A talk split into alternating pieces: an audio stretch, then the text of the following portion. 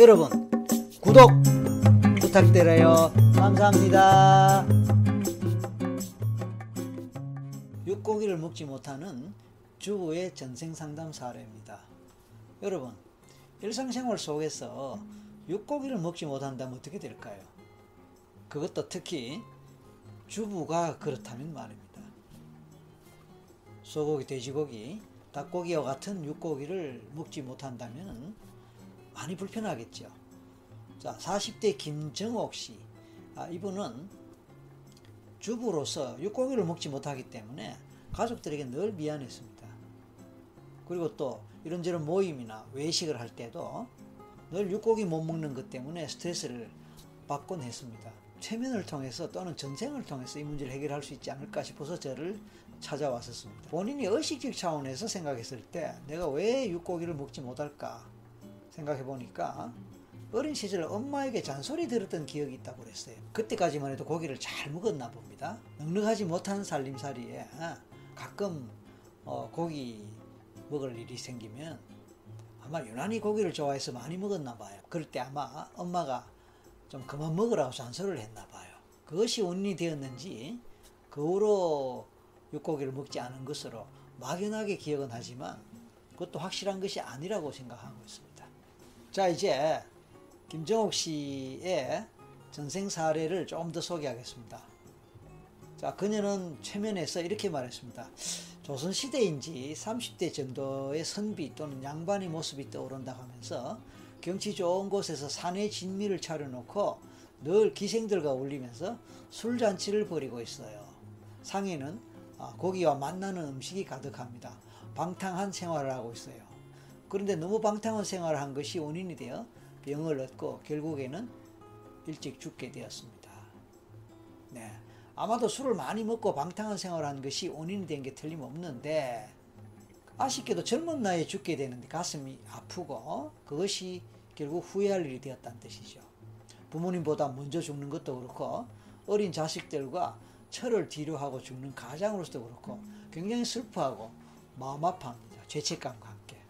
그리고 다시 태어난다면 다시는 이렇게 살지 않아야겠다는 무엇보다 살생을 하지 않아야겠다. 고기를 먹지 않아야겠다. 이런 생각을 하게 되었다는 것이 굳이 전생을 통해서 얻을 수 있었던 교훈이었나 봅니다. 그런데 그 앞의 전생을 갔더니 조선시대 때 스님으로 산 전생이 있었습니다. 자, 이 김정옥 씨는 평소에 원효대사를 존경한대요. 불교를 믿고 불자로서 원효대사를 존경하는 것은 뭐 자연스러운 일이긴 한데 두 번째 전생이 아마 신라 시대 때 원효 스님 시대였던 것 같아. 일반적으로 전생 상담에서는요 문제 해결을 할수 있는 방법이 여러 가지가 있어요. 흔히 전생 시로라고도 하지만요 전생의 삶의 과정 그 장면들을 좀 편집하는 것입니다. 그래서 이런 식으로 한번 원래의 전생 장면을 바꿔봤습니다. 자, 방탕한 생활 끝에 심신이 상하고 병든 상태에서 깊은 산으로 요양하러 가는 장면. 그 장면을 한번 새롭게 만들어 봤습니다. 그리고 산 속에서 어느 절로 가고 있는 장면도 만들고요. 그곳에서 평소에 존경하는 원효 스님과 같은 주지 스님을 만나고 그 스님으로부터 도움을 받게 되는 상황을 설정했습니다. 이제 그 스님이 이렇게 안내하고 이렇게 어, 이 선비를 도와주는 상황으로 장면 설정을 추가적으로 하게 됐습니다. 약수를 마십니다. 그 약수는 아주 탁월한 약 효과가 있습니다. 특별히 스님이 관리하는 물로서 속세에 찌든 심신의 때나 독소를 제거하는 데 탁월한 효과가 있고 평생 동안 먹었던 몸속에 있는 고기 찌꺼기, 고기 흔적들을 말끔하게 씻어내는 효과가 있는 약수입니다. 물을 맛있게 많이 먹습니다. 선비의 몸에서 고기 찌꺼기들 아주 독소들을 다 씻겨 내려가게 하는데 큰 도움이 되게 그렇게 상상하고 그런 장면을 계속 만들어낸다. 그 덕에 실제로 얼마 지나지 않아서 선비의 몸은 깨끗해지고 정화가 되었습니다. 그리고 스님은 기도를 했습니다. 부처님께 이 선비를 도울 수 있는 방법이 뭔지 좀 알려달라고 그리고 도와달라고 기도를 드렸습니다. 어느 날 아침에 깨어났더니 절 마당에 산짐승 한 마리가 내려와서 죽어 있었어요. 이 선비에게 먹이면 되겠다고 생각한 것입니다. 부처님께 기도드렸던 그 기도가 이루어졌다고 생각하고 그 산짐승을 잡아서 푹 고았습니다. 그리고 젊은이에게 먹였습니다. 그러면서 그 젊은이에게 이렇게 말해 주었습니다. 만물에는 불성이 있는 법.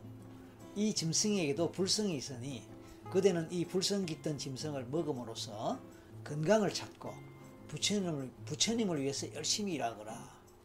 부처님 앞에서 먹을 수 있는 것이 어디 있으며 못 먹는 것이 어디 있느냐. 경계를 짓고 분별하는 것은 중생의 마음이니 경계와 분별의 장벽을 거두어라. 부처님 마음으로 먹고 기운을 차리고 부처님 마음으로 살아간다면 무엇을 먹지 못하리요. 먹고 못 먹고의 차이는 그대의 마음이 있느니라. 이런 식으로 이야기를 하는 것으로 장면 설정을 했습니다. 물론 이런 얘기들은 제가 생각해내고 제가 한 말입니다. 평소에 상식적으로 알고 있는 불교의 뭐 교리라 그럴까 원리 이런 것들을 적절히 어, 구성을 해본 것이죠. 자 그렇게 했더니 아 전생의 선비는 갑자기 소리내 울면서 알고 봤더니 그 고기가 토끼 고기인데 그 토끼가 바로 부처님의 선물로서 자신을 위해서 희생을 당했다고 하면서 너무 감사하고 감격스럽다고 했습니다. 비록 편집을 해서 새로운 상황을 설정하고 이런 장면을 상상하게 하고 그 장면 속에서 건강을 찾고 새롭게 살 수 있었던 그런 삶을 만들어 놓았다는 것이 무슨 의미가 있을까요? 전생을 체험하고 전생에서 어떤 치료적 효과를 거둔다는, 거둔다는 것은 마음에 새로운 상을 만드는 것이다. 이렇게 볼 수도 있습니다. 전생태행은 사실 신비한 체험입니다. 현실적으로나 논리적으로 설명하기 어렵고 이해하기 어려운 내면의 문제나 건강의 문제 또는 삶의 문제들이 전생을 통해서 이해되고 해결의 실마리가 찾겨지거나 또 해결되는 이와 같은 많은 사례들 있습니다. 또 이런 사례들을 접하다 보면은 우리는 세상 삶의 경이로움에 감탄하게 됩니다. 사람을 살리는 방향으로 이 체면이 전생 체험이 활용될 수 있다면 그것이 곧 부처님의 마음이요 하느님의 마음이 아닐까 저는 평소에 그렇게 생각하고 있고요. 또 그렇게 하기 위한 방법을 늘 개발하고 있습니다. 원래 전생 퇴행 그리고 전생 상담 또는 전생 치료 이러한 원리 속에는 마음의 원리, 무의식의 치유의 원리 이런 것들이 다 내포되어 있습니다. 오늘 육고기를 먹지 못하는 어느 주부의 사례를 통해서 전생퇴행, 전생상담, 전생치료의 신비함에 대해서 알아봤습니다.